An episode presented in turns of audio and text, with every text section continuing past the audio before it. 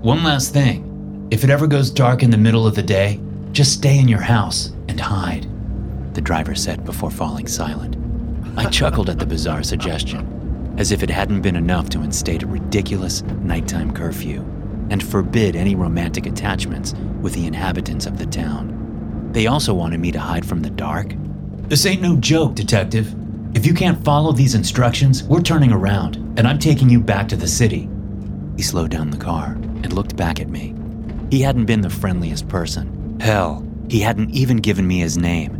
But the pure intensity of his stare made it clear how serious he actually was. All right, as you wish. Why would it go dark in the middle of the day anyway? Last time I checked, there wasn't a solar eclipse scheduled for this year. Before the driver could answer my half-serious jab at his rules, a police van came speeding towards us. We pulled to the side of the narrow road, allowing the van, with its flashing blue lights, to pass unobstructed. In the split second where it drove by, I noticed two officers occupying the vehicle. They seem to be in a hurry, I said, expecting the driver to explain. Seriously, why are they driving out of town in such a rush? I continued. They're looking for Patrick. Dumbass tried to leave town a few days ago. I guess a local hunter must have found him. His second comment piqued my curiosity. The ominous insinuation, said in such a casual manner, meant I had to keep digging. What? Are you trying to tell me that he's not allowed to leave? Of course he is. Don't be stupid. It's just that... He trailed off. Just that what? I asked. He sighed.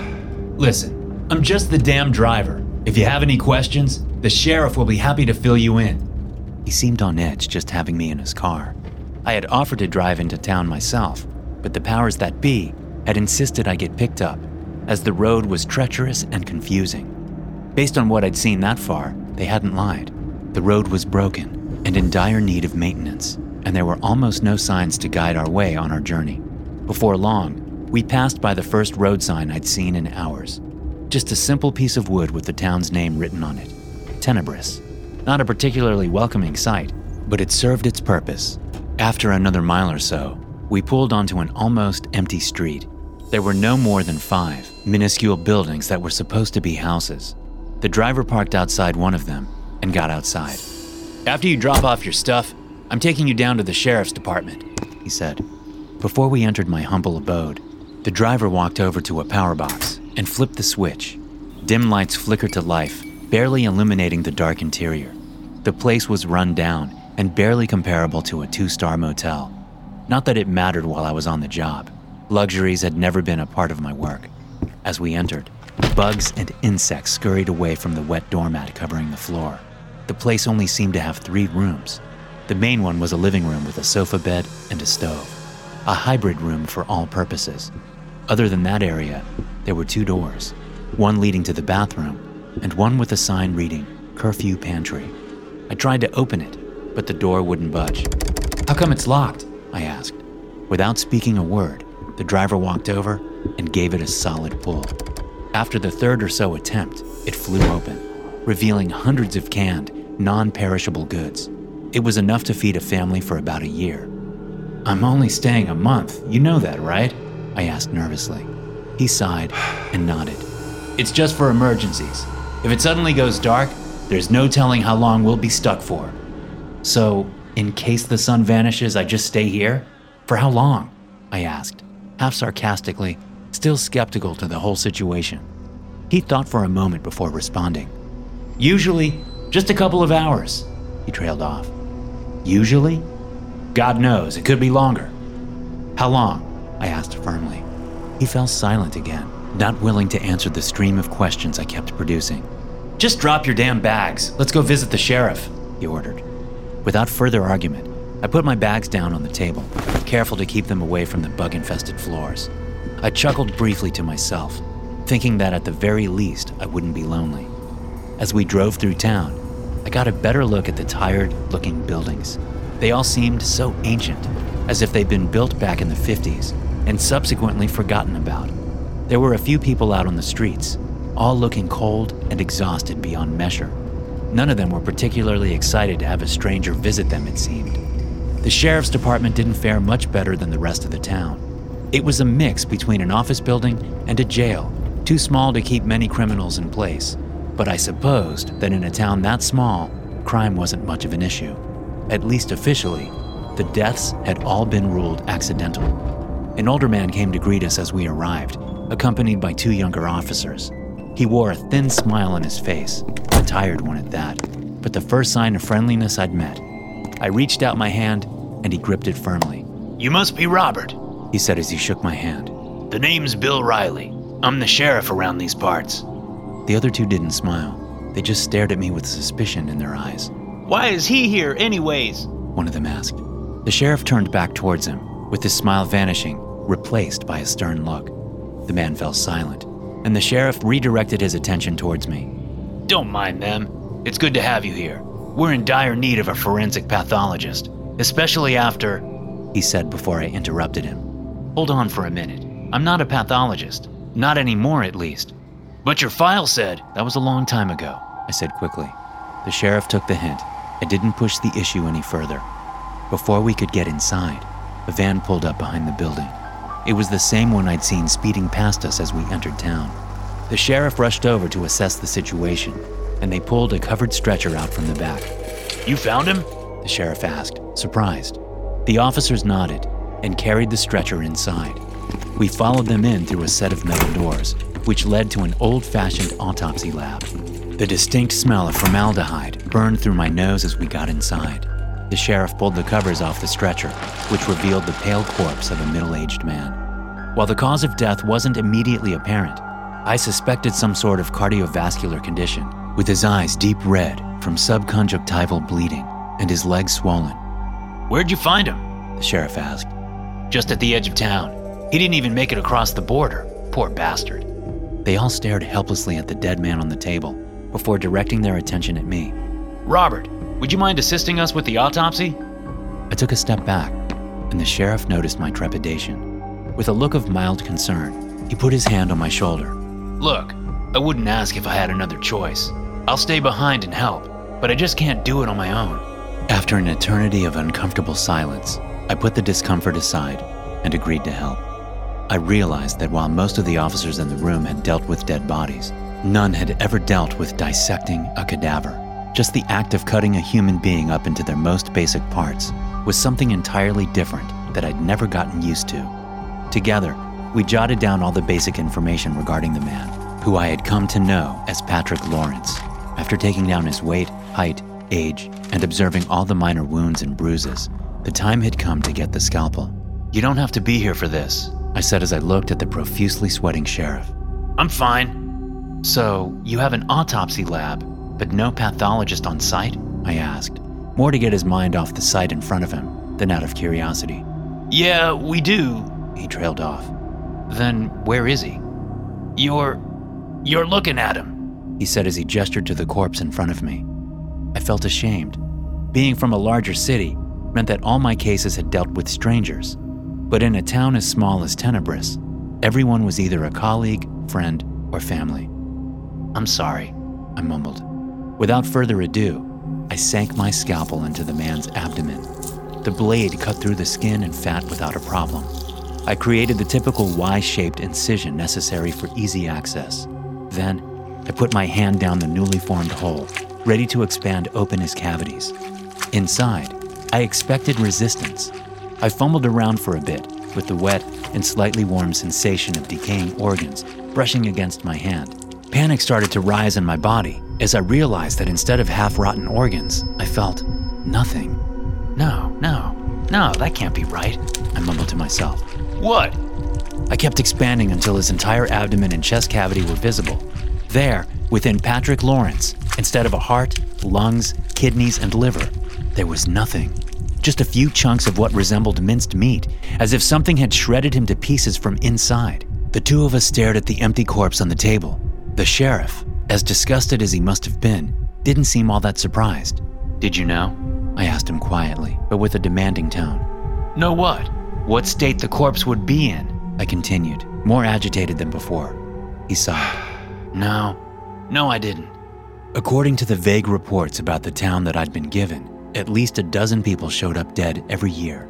While the number on its own was ludicrous for such a small town, it would be impossible not to have noticed their complete lack of internal organs. Do you really expect me to believe that? After all the people who died here in the past few decades, that none showed up like this? That's the thing. It never did show up, he said as we left the autopsy lab. We walked into the office, where he pulled out a bunch of photos, all showing what appeared to be extremely decayed bodies and skeletal remains.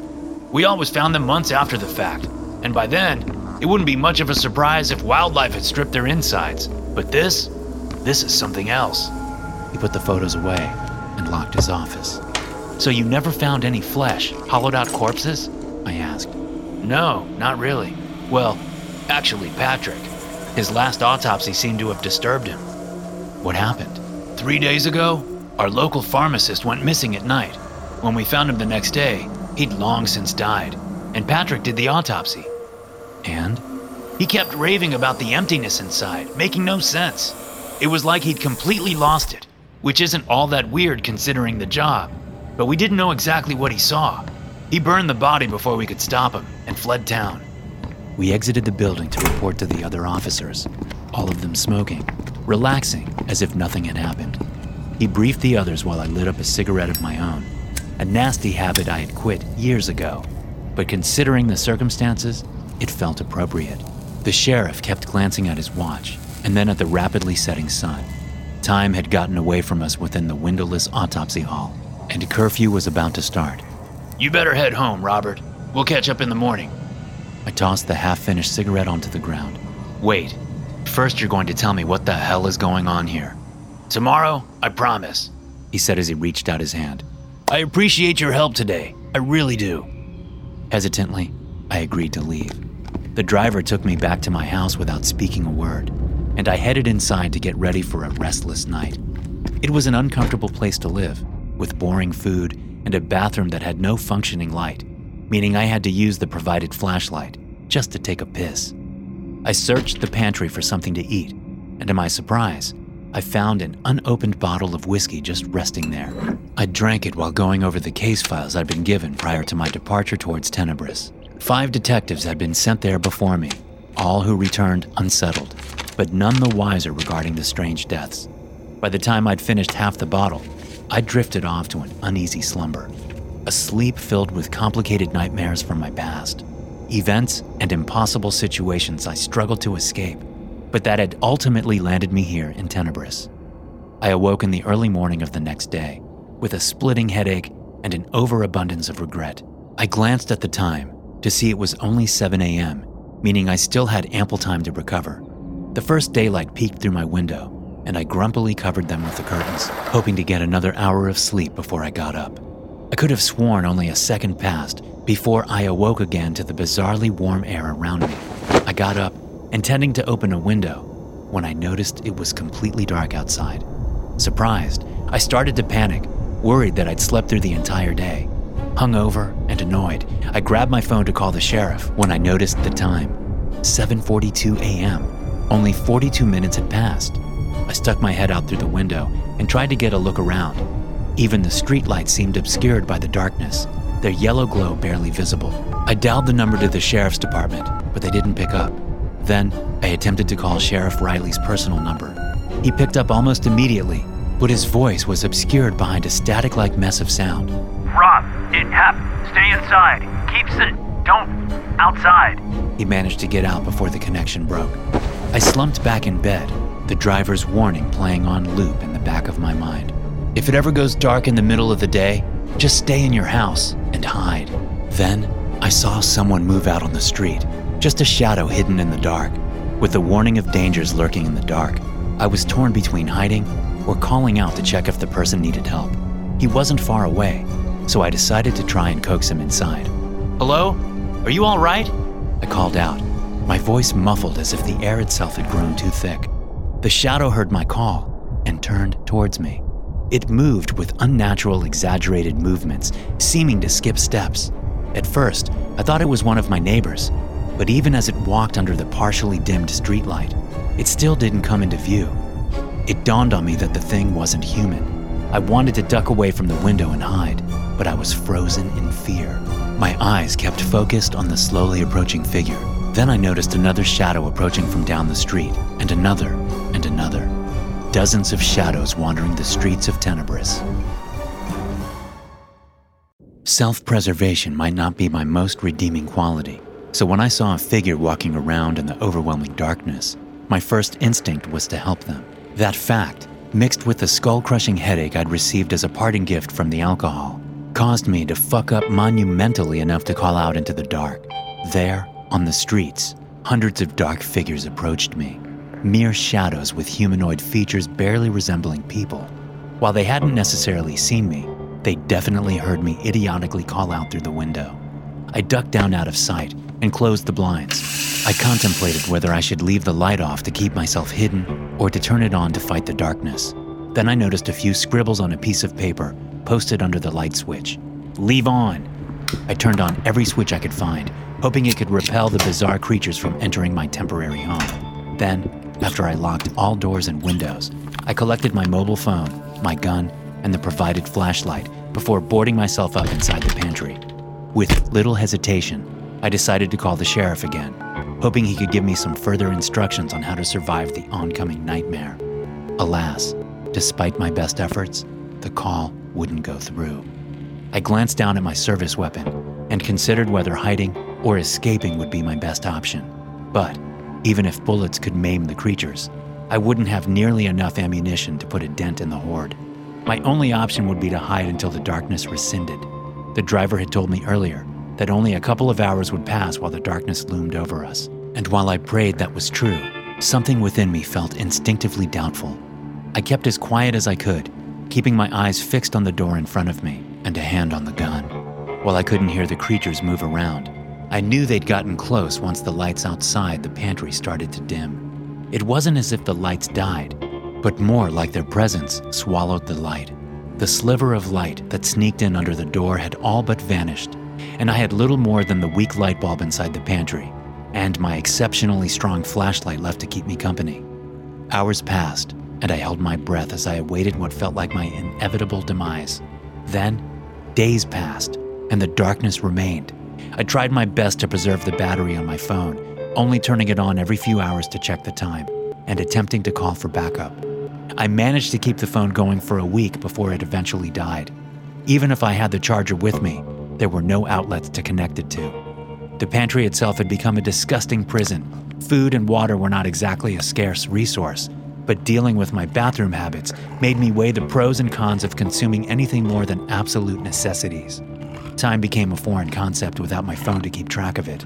I had to rely on my own internal clock, which had been wrecked by the lack of a day and night cycle. Based on the growth of my beard, I assumed 2 weeks had passed by the time I looked at my gun as more of a way out than a means of self-defense. By then, the light outside my door had completely vanished. It had taken the creatures a long time to consume all the light, but once they were done, I could see slivers of shadow penetrate from under the door. I shined my light at it, which seemed to keep them at bay, but I only had so much battery power, including the extra batteries left in the pantry. Day by day, my sanity started to fade. Every thought was occupied by the immense desire to escape, be it through a heroic act of defiance or by a bullet to my own head. Then, as if a switch had been flicked, a beam of bright light appeared under the door. A heavenly, white light brighter and more beautiful than anything I'd ever seen. I stared at it in disbelief. Could it be daylight? I didn't know, and I didn't even dare open the door. I must have sat there for an hour, before a familiar voice finally broke my trance. "Robert, are you in there?" I heard the sheriff call out. I carefully started dismantling the makeshift barricade I'd placed in front of the door and stumbled out into the bright hall of my home. The light of day hit me with blinding power. "Thank God you're still here. I thought we'd lost you for sure," Sheriff Riley exclaimed as I opened the door. I just stared at him for a moment before I fully believed he was real. What happened?" I stuttered. Robert tried to hold back a grimace as he noticed the smell and state of my worn-out body. He stepped inside and closed the door to keep me out of sight. I caught a brief glance of my own reflection in the window, greasy hair, untrimmed beard, and bloodshot eyes. "How long was I in there?" I asked. 19 days. It's the longest time we've ever..." He trailed off as he noticed the look of dread on my face. "I'm sorry, Robert." I reeked of sweat and shit after being trapped in my own filth for almost 3 weeks. The sheriff seemed slightly fresher than myself, probably having had access to a bathroom. It wasn't his fault that I'd been trapped in the pantry. If I hadn't called out for the creatures, I could have stayed safely inside my own home and lived an isolated but comfortable life. I had a lot of questions, but in my tired state, all I could think of was to clean myself up. "I'm going to have a shower," I said. He nodded understandingly and said he'd wait for me while I got ready. As I washed the past weeks off my body, I finally started to formulate a plan. I'd been so preoccupied with surviving that I hadn't been able to question the reality of the situation. I decided that the best course of action would be to call headquarters back in the city. I was out of my depth and needed serious reinforcements. When I got out of the bathroom, I saw Riley talking on the radio with a distraught expression on his face. "What's wrong?" "I just got word from the others. We've lost some people. The others are out looking, but the situation seems pretty bleak," he said. "How many?" "I don't know. The current count is 24. "Jesus Christ. The longest bout of darkness only lasted a couple of days, and that was almost 30 years ago. This is... The words got stuck in his throat.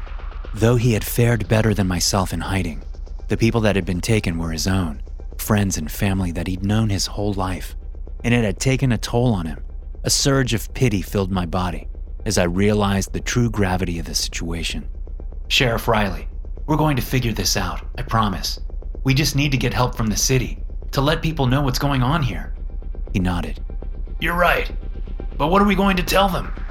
"The truth." I charged my phone and attempted to call my supervisor, albeit skeptical person, but even he likely wouldn't reject the call for help with several dozen people missing. The phone wouldn't even ring. Not a single bar of signal visible on the little screen. By all accounts, we'd effectively been cut off from civilization. I ran through a few ideas, ready to suggest that we just drive a town over. But before I could formulate a proper plan, someone called Riley over the radio. "Sheriff, you there?" a voice said on the other end. He picked it up and responded.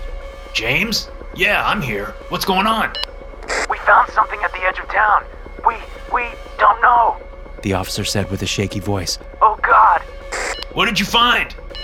"There's a wall of darkness. It just took Lewis. We need to get out of..." he continued before getting cut off. "James, can you hear me?" Riley kept repeating, getting no response on the other end. He turned towards me with terror in his eyes. "We have to help them."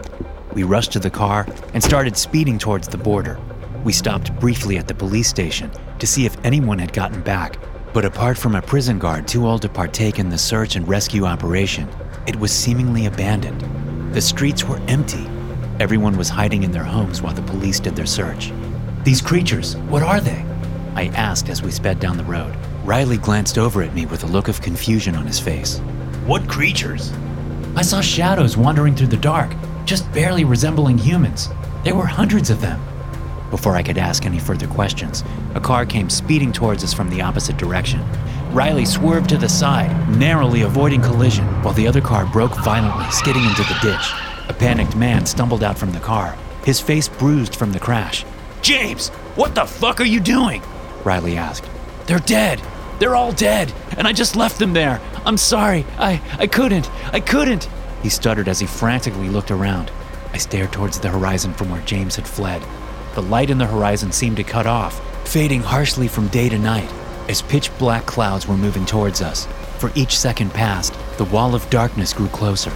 It was what had terrified James and what had killed the others. "Sheriff, we need to move," I said as he tried to comfort James. I turned around and noticed the same darkness had occupied the horizon behind us. By the time we'd picked James up, the darkness had enveloped the entire town, shrinking by each passing second. It had already killed most of the police force, and I was starting to fear that by the time we got back to town, there wouldn't be anyone left. "I don't want to die. I don't want to die," James kept repeating as he sat panicked in the back seat, the shadow inching its way towards town, while we sped down the road in a desperate attempt to reach safety before it was too late. James was in shock, and while I could have given him a few words of comfort, I sensed that he needed something to swiftly bring him back to reality. Without warning, I turned around and slapped him firmly on his cheek. He immediately snapped back to attention. "What was that for?" he asked, voice still shaky, but at least he was focused. Needed to break you away from your hysteria. Crude method, I know, but it worked, didn't it? He nodded, still shook, but thankful. I peeked out through the back window of our speeding car, watching as the darkness grew ever closer at an accelerated pace. This hasn't happened before, right? I half-asked, half-stated. Riley didn't even respond. His eyes were fixed on the road, and his hands grasping the steering wheel in a mix of panic and determination. Just as our town came into view, a massive wall of darkness shot into the road, cutting our lane off completely. "Watch out!" James yelled, but it was futile. Riley swerved away from the darkness onto the other lane, causing the car to spin uncontrollably before putting us at an abrupt stop, only a few feet away from the dark.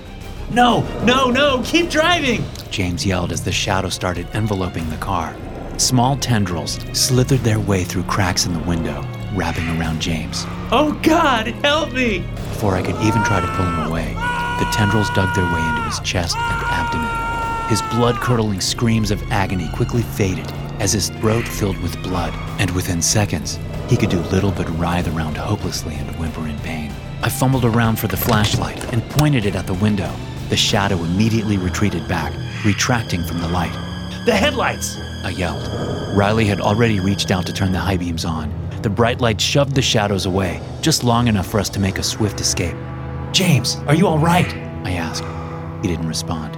He just sat motionless in his seat, eyes wide open and lifeless. "James?" Riley chimed in. He's dead," I said as I checked his pulse. I thought about performing CPR, but his abdomen and chest seemed sunken in, as if he'd simply been hollowed out by the shadow. With no time to stop, we let James's corpse sit there while we made our way into town. By the time we drove past the first neighborhoods, the darkness had formed all around town, leaving nothing but a tiny opening of light as the void surrounded us. In the center, we were met by a small group of survivors. They'd put up a perimeter of bonfires and powerful searchlights. Though it seemed to keep the shadows at bay, slivers of darkness still tried to absorb the light, dimming it second by second. We stopped the car and bolted out, leaving James's lifeless body behind. An older man, who I recognized as the nameless driver, met us with a strong flashlight and gestured for us to follow. "George, thank God. How many people made it?" Riley asked. "We've got about a dozen setting up a barrier, while the rest are scavenging for supplies. But we ain't got long. We need to get inside the station," he said. It was a chaotic retreat back into the sheriff's department. Though it wasn't the safest place to be, it was the only building not yet consumed by the darkness. As we ran inside the building, something emerged from the edge of the shadow wall, just looming on the border. "What's that?" Riley asked. It was one of the things I'd seen wandering the dark, the beings that kept me trapped within my pantry for weeks. "It's them! It's the creatures I saw!" I yelled in panic. George and Riley both instinctively put their flashlights towards it, and the shadow quickly retreated back to the dark. But before it did, the true horrific nature of the being revealed itself. They weren't shadows, but mangled messes of flesh and human organs, held together by an unseen force. It was as if someone had created a poor reconstruction of a person, having nothing more than guts and muscle to work with. "What the hell are these things?" Riley asked with a trembling voice. "I don't know, but let's keep them the fuck away." We mounted a few searchlights on the outside of the building and lit a few fires before barricading the doors to the station. "How long till the darkness goes away?" I asked, knowing in my heart what the answer would be. "I don't think it will. Not this time," George said quietly. The darkness kept growing closer, slowly consuming the light and breaking through our barricade. "Is there any way out of town?" I asked. "Only the main road, but it doesn't matter. We can't leave this place. Do you have any better suggestions?" I asked. "It's only a matter of time before they break through, and once they do, we're all going to die." Riley kept quiet for a moment while he pondered his response. The others had collected any weapons and lights they could find to keep the shadows at bay, but it could do little more than to buy us a few hours. Though we had an overabundance of food and ammunition, electricity was a scarce resource. "How long can we keep this place running?" Riley asked. "Without anyone to run the power stations, we have about 12 hours, George responded. "Sorry, Sheriff. I think this is it for us." I looked at him in disbelief that he'd give up so easily without a fight. "No, we can't just give up. Listen, I saw at least 3 patrol cars outside. We could mount lights to them and at least attempt to escape," I argued. They looked at me without saying a word. There was something they weren't telling me. a reason why they were so willing to just surrender. "We can't leave," Riley finally said. "Why the fuck not?" "Since you got to Tenebrous, have you seen any children?" he asked. The population had seemed to be on the older side. Even though I'd only been there for a day before the darkness first arrived, I hadn't seen any kids, nor schools, kindergartens, or even families. Riley sighed. 50 years ago, we had our first bout of darkness. At first, it was nothing more than an oddity we couldn't explain, something we just accepted as a weird phenomenon. Then, people started disappearing, always in the dark, never to be found again." He trailed off. The shatter was heard from outside, jolting us all to attention. Through the window, we could see a few glimmers of light vanishing as one of the searchlights broke down. Time was running out. "Of course. Once we were hit with the horrors that lurked in the dark, people tried to leave. The thing is that something had happened to the population here. Those that were born here, those that spent too much time in town, they became bound to the place, finding themselves physically incapable of leaving. Those that ignored their instincts, those who tried to leave anyway, simply vanished without a trace." "And the kids?" I asked. "Eventually, we decided to just stop bringing more people into this nightmare. The last child was born 20 years ago. He was my son." As he finished the last sentence, a mixed feeling of anger and pity filled me. "Why didn't you ask for help?" "Trust me, we tried. But who would believe us? We brought in detectives from different cities, hoping they'd see the darkness, that they'd finally help us. But none ever did, until you came." Another shatter sounded outside. Broken glass fell to the ground, and more of the flesh-bound shadows emerged from the dark.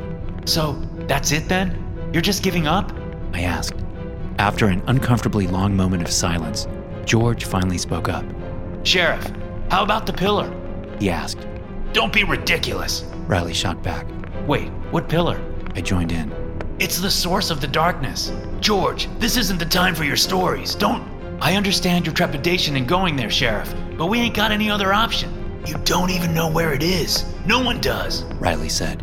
"No, but I know where my father, brother, and your son were last seen. I'll lead the search, but I can't do it alone." By then, everyone had fallen completely silent, and as confused as I was, I felt a hint of hope awakening within me. "What exactly are we going to do?" I asked. Riley turned to me and sighed. "We're going to destroy the darkness." As children, we were told that darkness wasn't something to fear. Our parents gave us empty promises that there were no monsters hiding in the shadows. They said that whatever creaks and cracks we heard were figments of our imagination. Yet, we felt the horrors hiding beyond the edge of our vision, the threat looming right in front of us, obscured beyond recognition. We were right to fear the dark. After arriving at Tenebrous, my childhood fear of the dark was revived. I quickly realized that it's perhaps the most logical instinct of humanity, one we're even born with, developed to keep us alive since the dawn of humanity, thousands of years ago. Detective Riley had just announced a plan to destroy the darkness, a ludicrous suggestion to any sane person, yet it remained our only chance at survival. "How the hell are we supposed to do that?" I asked. "We've got explosives available. If the pillar really exists, that's our best bet." "And how are we supposed to find it?" I kept asking. Before Riley got the chance to answer my question, another light shattered, causing broken glass to rain down onto the ground. It plunged another section of the building into darkness, allowing the shadow creatures to sneak closer. As they came inside, I could see the rotting organs piled up within it, a poor reconstruction of what had once been a human being. It grabbed onto one of the survivors, quickly merging with his flesh. He winced in agony, unable to scream as his lungs turned to mush. "Get him into the light!" Riley yelled. George and I rushed to grab him, pulling him away from the ever-growing darkness. Alas, it was too late, and within just a few seconds, his insides had hollowed, and he'd become one with the shadows. "It's too late. He's gone," George sighed. "Sheriff, we've got to go, now." Though there were 3 patrol cars outside, we only had enough portable lights to secure one. Of the dozen or so survivors, only 4 would venture out on a suicidal mission: Riley, George, John, and myself. John was one of the few surviving cops, and among the youngest inhabitants of Tenebrous. He volunteered without hesitation. "All right, we're dividing the lights in 2. Have to keep the building lit up, and the rest for the car, Riley ordered as we guided the survivors into the autopsy room. Without windows and with heavy doors, it remained the safest place for those who stayed behind. The four of us got ready, placing ourselves in front of the exit. Stepping out would most likely lead to certain death, but we had no other option. You'll have a better chance staying behind. This is your last chance to back out, George said. He was an odd fellow. With every inhabitant of Tenebrous stuck in town, physically incapable of leaving, he'd been the one to pick me up in his car. Why he could break the rule of the dark remained a mystery. John looked at me, a look of horror stuck on his face. Though he was eager to help, he lacked the experience the rest of us had. Let's just go, he said nervously. With that, Riley unlocked the door. We walked in formation through the dark, each holding on to a powerful searchlight. It kept the shadows at bay, allowing us to mount each light to the car. Within a couple of minutes, we were driving away from the station on a road of sacrifice. I let out an audible sigh of relief as a false sense of security washed over me.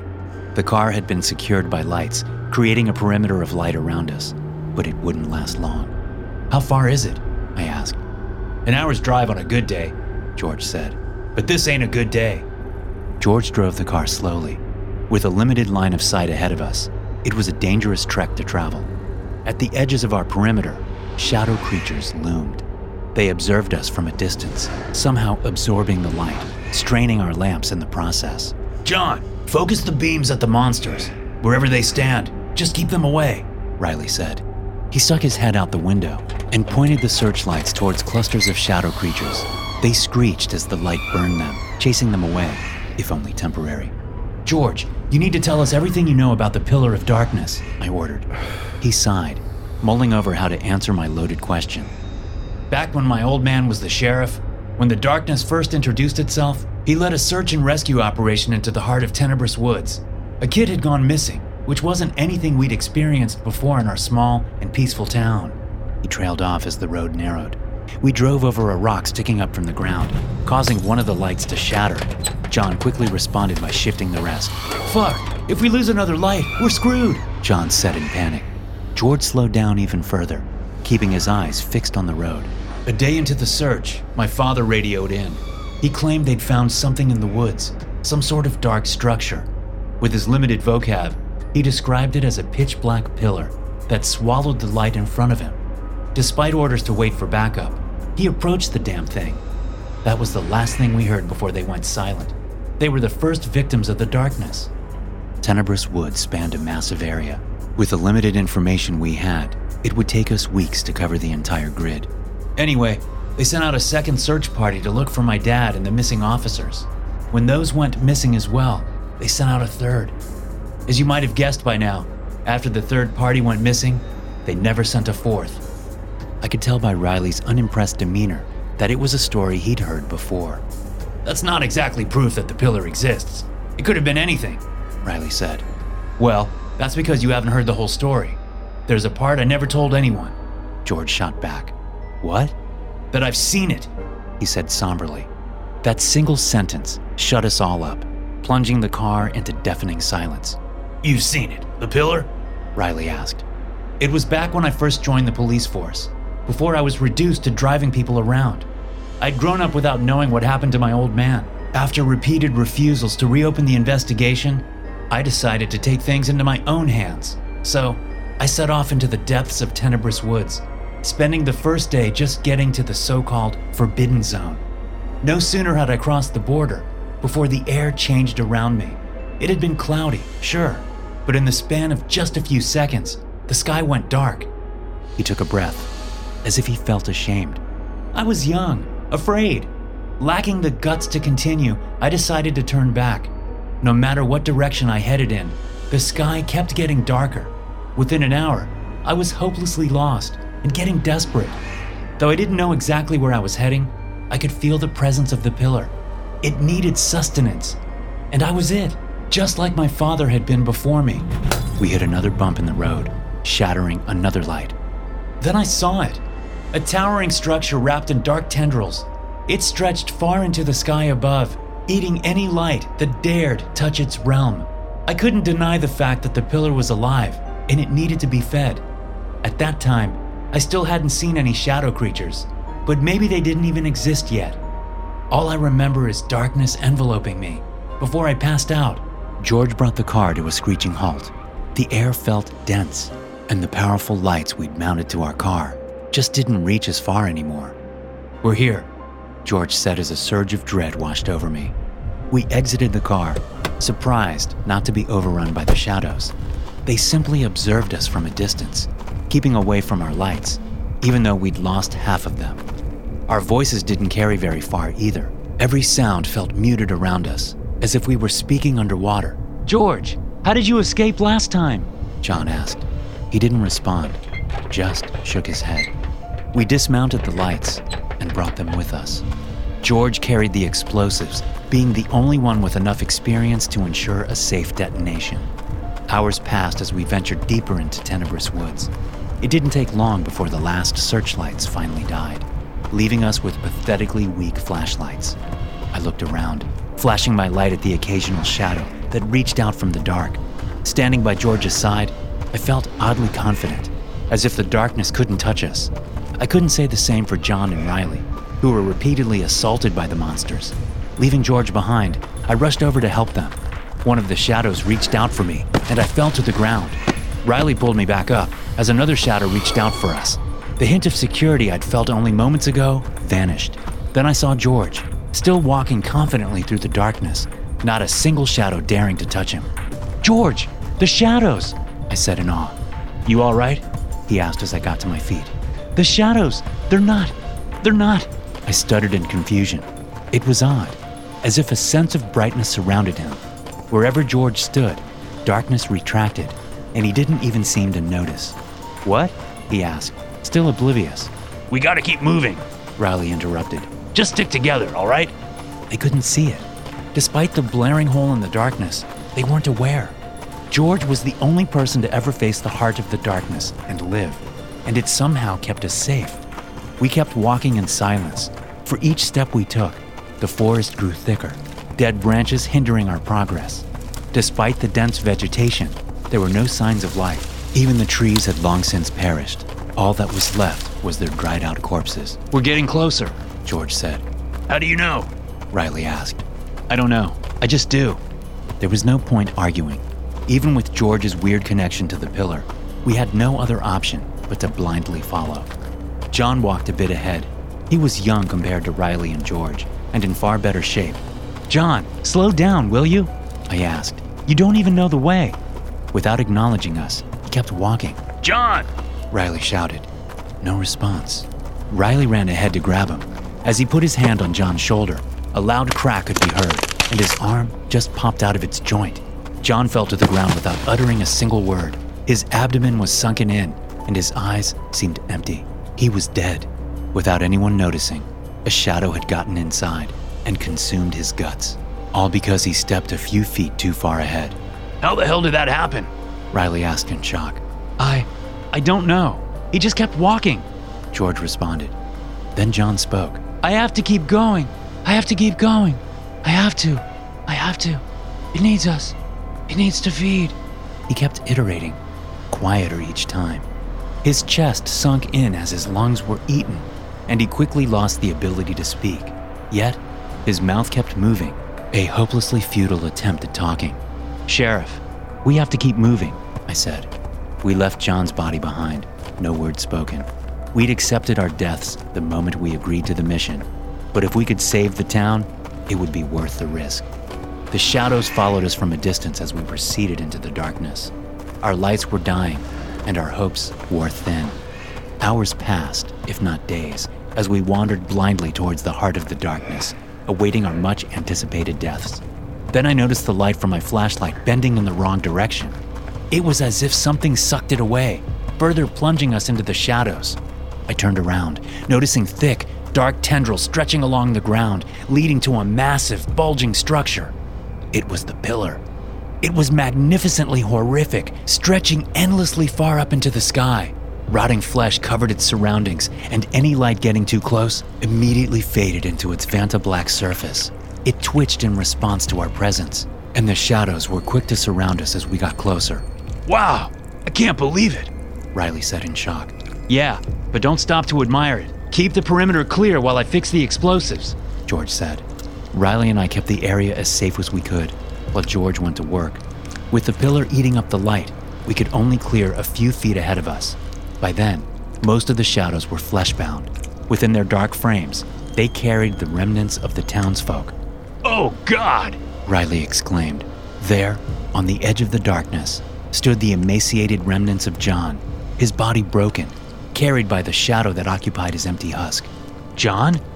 Help me," he groaned back, his voice twisted by the shadow, speaking without air. Alongside the cry for help, he lifted his service weapon and fired. He was too quick for us to react, but even then, he didn't aim for me nor Riley, but for the one person the shadows could never touch.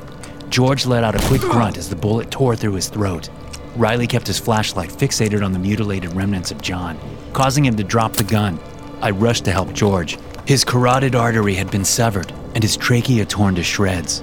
He lay there, bleeding into his own lungs, unable to speak.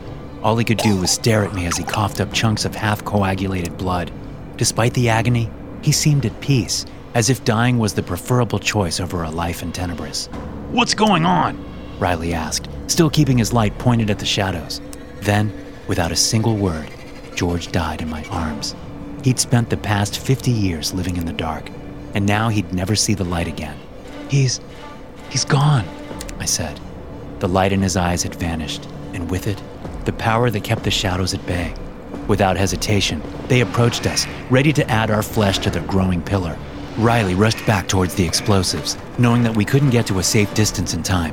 He grabbed me and pushed me out of the way. "Run!" I fled away from the pillar, which focused their attention on Riley. We gave each other one final glimpse, and I saw the undeniable feeling of guilt in his eyes.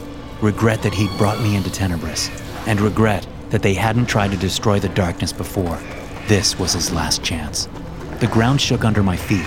The tendrils had awoken, trying to grab onto me while I stumbled away from the pillar. Behind me, I could hear Riley scream in agony. The shadows had already reached him and were digging their way through his guts. "Come get me, you fuckers!"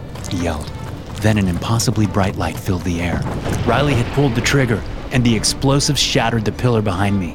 Despite being at a safe distance, the sound and shockwave sent me plummeting to the ground. A wailing sound of pain followed the loud explosion as the darkness retracted back towards the pillar, giving way to light in its wake. Once I recovered from the initial shock, I stared up at a clear, blue sky.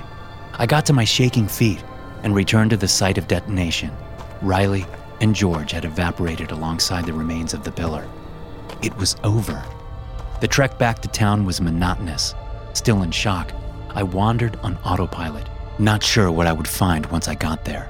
Tenebrous was a beautiful place, a fact that had been obscured by the dark for so many years. I linked up with the last survivors, all of them speechless. Together, we mourned the loss of those who'd perished, gone but never forgotten. They could finally leave Tenebrous and find new opportunities. To my surprise, most of them chose to stay behind. For better or for worse, the town had been their home, and they had nothing on the outside. At least the town had been given a second chance and could once again flourish as it had so many years ago. I returned back to my own city a few days later with no clue how to report what I'd seen. I'm sure they'll come up with something more believable than the tale I have.